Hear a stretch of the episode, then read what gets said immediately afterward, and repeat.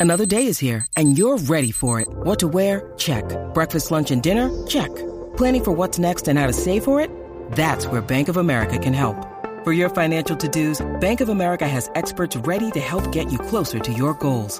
Get started at one of our local financial centers or 24-7 in our mobile banking app. Find a location near you at bankofamerica.com slash talk to us. What would you like the power to do? Mobile banking requires downloading the app and is only available for select devices. Message and data rates may apply. Bank of America and a member FDIC. This week on Wealth Track, index funds are more expensive, higher risk, and less diversified than you have been led to believe. So says global value manager David Winters. He presents his evidence next on Consuelo Mack Wealth Track.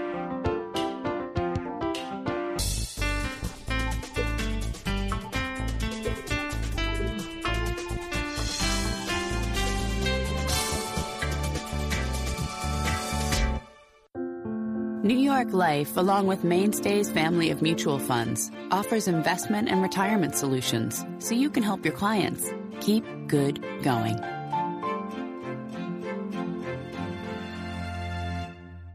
Additional funding provided by Thornburg Investment Management, Active Management, Flexible Perspective, Rosalind P. Walter, and the Fairholme Foundation. Hello and welcome to this edition of Wealth Track. I'm Consuelo Mack. I'm trying to get my head around the monumental flow of funds going into passive index funds and out of actively managed funds. Indexing is being presented as a no brainer, a slam dunk. Even Warren Buffett, one of the greatest active investors of all time, has been recommending it for his family, friends, and just about everyone else. His now famous advice from his 2013 annual shareholder letter bears repeating. It is the instructions he has left in his will for his wife's bequest. My advice to the trustee could not be more simple. Put 10% of the cash in short-term government bonds and 90% in a very low-cost S&P 500 index fund. I suggest Vanguard's. I believe the trust's long-term results from this policy will be superior to those attained by most investors, whether pension funds, institutions, or individuals who employ high-fee managers. In Buffett's view, practically anyone who doesn't buy and hold, invest in stocks as you would in a farm, as he once put it, is a high fee manager. Well, it seems just about everyone is now following his advice. According to the Wall Street Journal in 2016, 82% of new retail investments coming through financial advisors, more than $400 billion, went into index funds and ETFs. And it appears the lion's share has gone to Vanguard.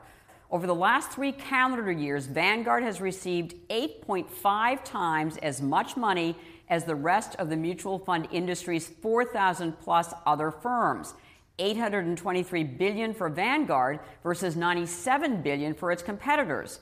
By one estimate, Vanguard traders put as much as $2 billion a day into stocks in their index funds, a huge portion of which goes into the five stocks with the largest market value or capitalization. Five tech stocks Apple, Alphabet, which is Google, Microsoft, Amazon.com, and Facebook have dominated recently and at one point accounted for 53% of the S&P 500's year-to-date gain. This kind of concentration is just one of the major reasons this week's guest is critical of index funds. He is an active manager, so they also threaten his business. He is David Winters, founder and portfolio manager of the global value oriented Wintergreen Fund, which he launched in 2005. Wintergreen is known for its long term investments in high quality global companies. That focus delivered outstanding performance before the financial crisis, but has caused the fund to badly lag the S&P 500 since. However, it has outperformed a global index. Winters is an independent thinker who does meticulous research. He and his team have analyzed the financials of all of the S&P 500 companies and have discovered what they call look-through expenses, hidden costs which he says make index investing much more expensive than advertised. I asked him to explain. Well, the idea of index funds originally was a good idea, Consuelo. And what's happened over time is that the fee looks low. Right. And that's what people concentrate on. But they don't look at the total costs. And the costs are that there's dilution from executive compensation plans that have in 2015 are about 2.5%. And you know, you can go through the filings and find it, but it's not easy to find. And that would be on average for the S&P 500. And then the other big expense is that stock buybacks, which most people believe are good for shareholders, have become increasingly used to offset these executive compensation plans. So another 1.6% of the expense of the S&P 500 that's not apparent is in these buyback costs. So we call it look through expenses because you've got to look through. Right. And if you're a shareholder in an index fund, you own a piece of every company in the S&P 500 if you own so, so that adds up to 4.1% in these look through expenses, these indirect expenses that, that you've identified at Wintergreen. Right. You did it because you were doing some work on, uh, on Coke. You were a major shareholder of Coke right. in Wintergreen Fund. How did you get into this? I mean, where, where you, you found all of these indirect expenses? Well, you know, there's a couple things that happened. Is we noticed that things were different in the market and the way that securities were trading and the relationship of value to stock prices. Mm-hmm. And so we started doing research. And then with Coca Cola, there was a plan to that would have effectively diluted the shareholders substantially. And An executive compensation plan that you that you at Wintergreen fought successfully. Yes. Right. And it was that plan that then gave us the idea that well maybe if it's at Coca-Cola, it's elsewhere. Right. And so we started this process and we tried to find, you know, a computer program that was out there. It didn't exist. So we had to go by hand through every company of the S&P 500, 10Ks, proxies, all their filings, the, the plans themselves, and we didn't know what we were going to find. Mm-hmm. And ultimately, what we found was that there's 4.1% effectively dilution, look through expenses, in the S&P 500. Right. So this whole idea that people have that index funds and ETFs are cheap. They're actually very expensive, and the expenses are ballooning over time. And, and why are they ballooning? Well, you know, what happens is the executive compensation goes up. Right. And the buybacks have gone up to offset it. So it's not, you know, uh, it doesn't hurt the reported earnings quite as much. And, you know, we're all for management getting paid, right. but we believe, you know, this should be totally transparent and it's created this distortion in the markets that people basically are all flocking to index funds and they don't understand that they're expensive.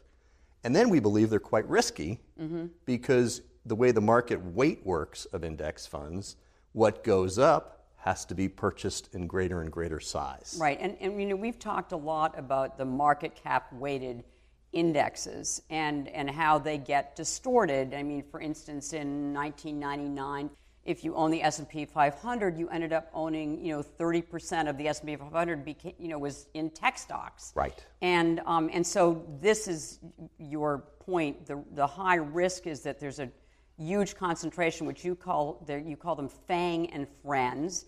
And so we've done the you know the Facebook and the Amazon and the Netflix, but you're saying that with the friends there are ten stocks essentially that um, that d- dominate uh, the, the the market cap of the index funds of the S&P 500, and that you're owning many more of those uh, percentage-wise than you really want to. Well, really, what's happened is those securities, these these fabulous growth stocks, which right. have changed the world, yep. you know, all developed by brilliant people, have um, dominated the returns in the markets. Right. And so the index funds have to just keep buying more and more of them so they become more and more of the index. So instead of this diversification, you end up with concentration. So you end up with high fees and concentration in, you know, hyper growth stocks and the history of hyper growth stocks um, at some point they may not grow quite as fast. There are alternatives now that two market cap weighted indexes, for instance, which do you know eliminate the concentration that you get in those FANG stocks and their mm-hmm. friends. You know, what about those? Is, is that a better alternative? Is that a better mousetrap? I think it probably is a better mm-hmm. mousetrap. Mm-hmm. But the problem is, then there's this other issue about the opaqueness of the voting. Right. And the big um, index funds vote you know, in 2015, 95% of the time for whatever management wants. The rubber stampers. Mm-hmm. And, you know, oftentimes management is right, you know, but what it does is it creates this spiral of expenses. And so if you have no one doing fundamental analysis, or very few people, Right. and you have the index funds essentially endorsing these higher hidden fees, it's money coming out of investors' pockets. And over time, it becomes, even now, if you take 4.1% times the market cap of the S&P 500, it's over $800 billion a year. Now, Jack Bogle, who created the Index Mutual Fund, Mm-hmm. has been critical of institutional investors for, for a couple of decades now because he, he's saying that they're not taking their corporate governance seriously and that in fact that they do you know rubber stamp most of what management wants. So that's really not different, right? You're just saying it's going to perpetuate itself. It's more dangerous now, or Well, you know, what? Jack Bogle's a brilliant guy, and he came Right. up with this idea, and you know, and it's just it's become it dominates the market. And Yeah. it was one thing when it was just one segment, but now that it's whatever 30 or 35 percent or whatever Mm-hmm. the exact number is, it's it's created this enormous distortion. Right. And with the active managers, and historically active managers could choose to own, you know, high dilution securities or not. Mm-hmm. Right. But now that they're all, everybody's getting pushed into the same securities, you have fewer and fewer um, investors who are basically standing up for their investors, their shareholders, their fiduciary duty. Right. Wintergreen has, you know, expenses of, of 1.95%, and you and I have talked about this before. Morningstar says that's a high fee. Mm-hmm. Um, you know, so what's what's the justification? How do you compare what your 1.95% public, Okay. you know, versus uh, versus what what you're paying that you don't know about in an index fund? Well, you know, part of this voyage of discovery that Wintergreen's been on with all this is- Right. is, as we went through this, and you know, we have an institutional class that's 1.7%, percent Mm-hmm. And then we looked to see, well, what were the hidden costs, the look through expenses of our companies? Right. Because we own companies that generally have lower dilution, Mm-hmm. and our look through expenses are uh, the, whole, the whole expense cost is uh, 3.17% in um, 2015. An index fund Right. is 4.2%. percent So we're 25%. Our costs of, for, to the investor, not Yeah. only what you see, but what actually is, is costing you, is a big discount. Right. And we can own securities that trade at a fraction of what they're worth, as opposed to owning securities that everybody owns for the momentum. So we think that when you look at it, we believe the proper way, Right. Wintergreen's a bargain, Yep. and that the index funds are expensive, risky, and you know potentially at some point this bubble is going to pop. One of your other major criticisms of, uh, of index funds as well is that they've created this kind of momentum monster, you call it. Why are you calling index funds momentum monsters? Well, because they've convinced everybody through all this extensive advertising that we don't believe is, you know, entirely shows the true costs of this, that money flows in, massive money flows in every day, and it has to be put to weight in the market weight. And so what do they buy? They buy these 10 securities, and, you know, full disclosure, we own Alphabet for mm-hmm, years. Mm-hmm, which but, is Google, right? You know, which is Google. But, you know, so these securities just keep going up and up and up. And every time in my experience as an investor that something becomes a momentum investment and people forget about the underlying fundamentals or they put it aside, and here fundamentals are less and less even considered because part of the mantra of the index funds is don't think about fundamentals, just buy the index. The fans of index funds um, Sure. also stress the fact that the performance of index funds uh, has been better than most active managers. So, 95% of active managers underperform their benchmark indexes over the last 15 years. What's the defense for active managers given that record, that track record? Well, there's a couple of elements of this. Is that everybody's looking at it today. Right. And since 2010, after the financial crisis and basically zero interest rates, this phenomenon of index funds became the dominant force on Wall Street. Right. And has become this magnet for capital all over the world. So people are looking, if you look at it, of course it looks, the active managers don't look as good. Because for the last six and a half, seven years, that's what's worked. The second element is that active managers have been pushed away from really being active. And that if you look at this uh, statistic called R squared, so many active managers are really index fund light. Right. And so you have So they're mimicking the index funds because they've got to in order to, you know, keep up with the performance. Right. That they're under pressure to perform. Right. So, and we're not trying to do that. So Right. at times we underperform, which is part of life. And this year, you know, so far we're outperforming. Right. But, you know, if you look at anybody who's really rich, they did it by owning a business or a series of businesses. Mm-hmm. They didn't do it by being average. Mm-hmm. And because of these fees, these expenses, these costs that are not well disclosed, we don't think that the returns of the index funds going forward are going to be nearly as good. The- The other element that people don't talk about is because everybody's in the 10 stocks. Mm-hmm. They're not looking at all these other stocks. Right. And they're not looking at fundamental values anymore. Some people are. But you know, we can find securities, Consuelo, that trade at 35 cents on the dollar, and there's nothing wrong with them. Mm-hmm. And it's because people aren't focused. And also, no one's holding management to task.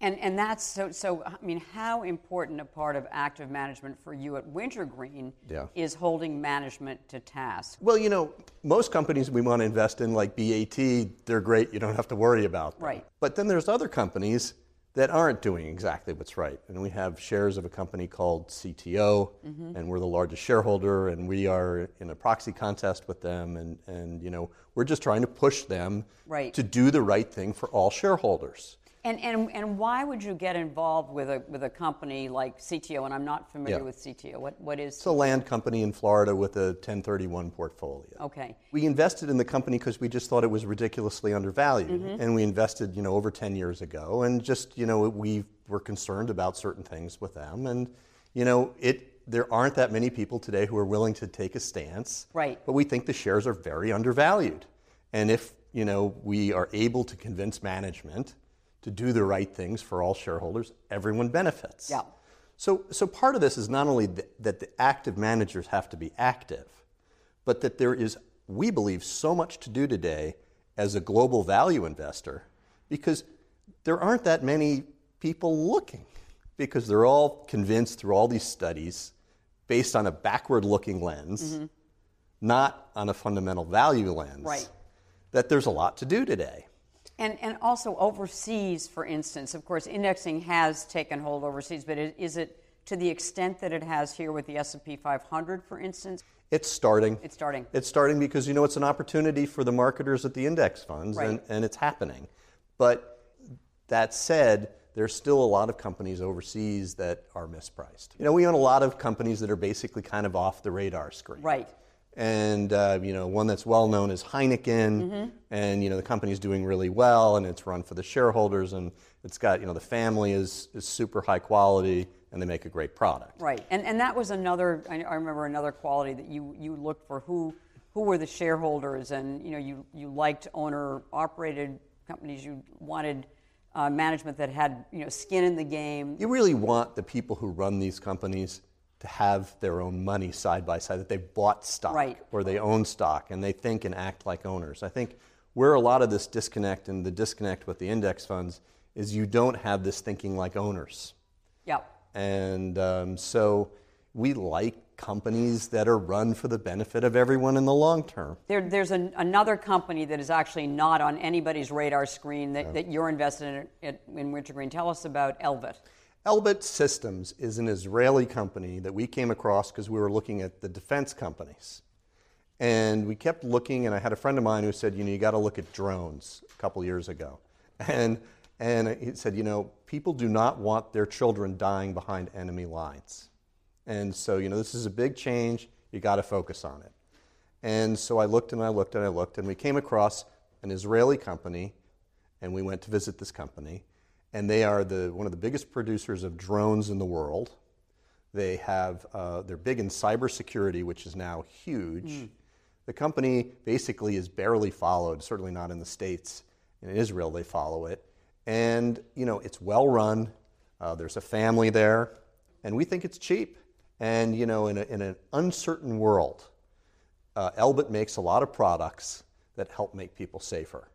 And so, you know, what we try to do at the Wintergreen Fund is figure out ways to participate in how the world is changing as well. And if, you know, if we can do it in an undervalued way and in a way with good governance And we think that Elbit Systems has those characteristics. So I, I, I remember you were a big shareholder in Nestle at one point. We own Nestle. Major holding. We like right. Nestle very much. You know, it's it's you know, consumer products have slowed down to a large extent, Mm-hmm. but you know, it's a very high quality company that uh, makes uh, products that people love. Right. And they've moved up the healthy spectrum, and it's just a very it's a wonderful company. Mm-hmm. And you know, we own other companies, and we love Switzerland. You know, we own a company called Sika, which is a, a, a specialty uh, building products company that's got an interesting shareholder battle going on between the family and the company, and it's just a great business. Yeah. Looking at since with this move to indexing and this concentration in these, you know, mostly tech stocks. Right. Actually, you know, where are you finding the most um, undervalued securities? Well, I'll give you one that's just ridiculous. Yeah. I mean, and that we've owned forever. So uh, we own a, a, a little company. It's not so little anymore, called Birchcliff in Canada, Mm-hmm. and it's a natural gas company. And it, we believe it trades at about 35 cents on the dollar. And the thing that's neat about it is the, the man who runs it, uh, Mr. Tonken, is, you know, he has all his own money up. He's built the company. He's an honest, hardworking fellow. He's smart. And then the largest shareholder is a guy named Seymour Schulich, who's um, also a, you know, a brilliant guy who's bootstrapped himself. And so, you know, you're aligned with people who have all their own money up, who own something that's very undervalued, who've built it, and they get it. And so, you know, we think there's a number of securities around the world that just they're just so mispriced. And It's so interesting because you know you talk to to many other investors and they're saying the market's really expensive. It's very hard to find good value propositions, and you're saying not so. That there are a lot of them. I look, I think uh, despite it's sort of the best of times, the worst of times. Yeah. Because of this whole index bubble, you know, people now no longer believe in, you know, fundamental analysis and value investing Right. and all this. It's just sort of and there's all these studies out there. Yet, because of what's happened, there's all these neglected, unloved, and at some point it's got to change. And so, you know, we have all our own money up Mm-hmm. at Wintergreen. You know, it's it's my money alongside, you know, my business partner Liz Cohernour's money, all my colleagues, Mm-hmm. Right. you know, the Graff brothers, and you know, and um, you know, we, you know, we believe, Right. and you know, and we and we have, you know, we have a great shareholder base, and you know, there's room for more to join the party because I think that what most people are doing is financially dangerous. And what we're doing, again, in my opinion, we don't take a lot of risk. Yeah. We own assets that are cheap.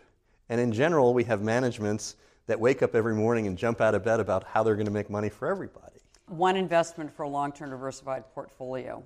What, You know, what would you have us own some of? You know, I mean, I, I always I always feel sort of intimidated when you ask me this question. Um, but you know, but but I you know we really like BAT. It's our largest position. It's consistent with you know what the Wintergreen Fund owns. Right. They're doing this transaction to uh, hopefully take uh, complete control of the Reynolds American Tobacco Company.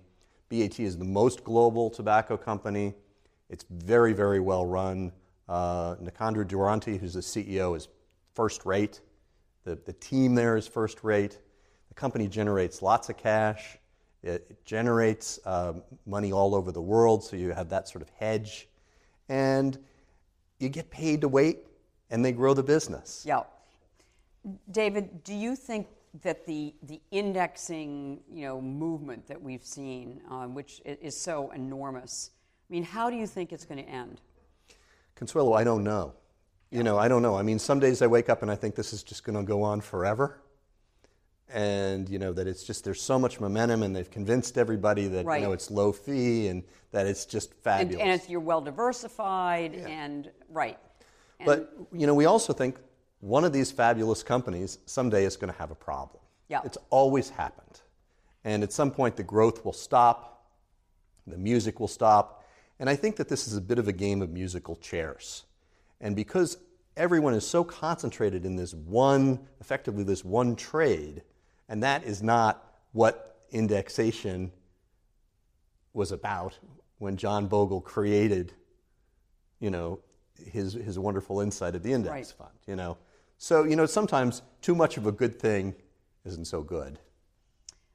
Perfect way to end it. David Winters, thanks so much for joining us. Consuelo, it's great to see you. Great to see you too.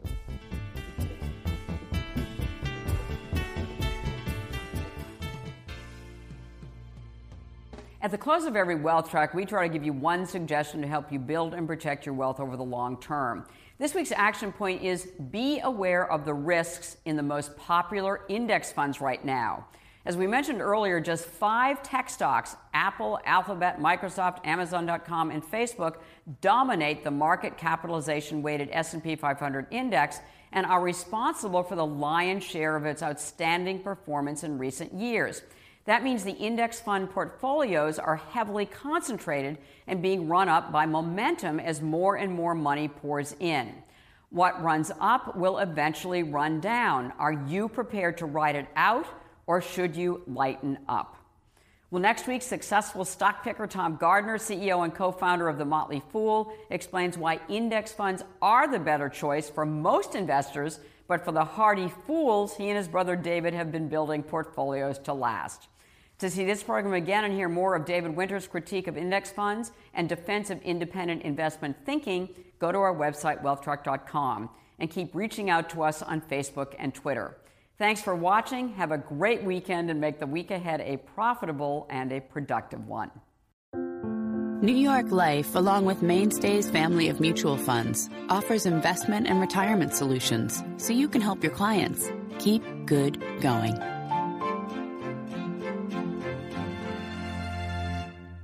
Additional funding provided by Thornburg Investment Management, Active Management, Flexible Perspective, Rosalind P. Walter, and the Fairholme Foundation.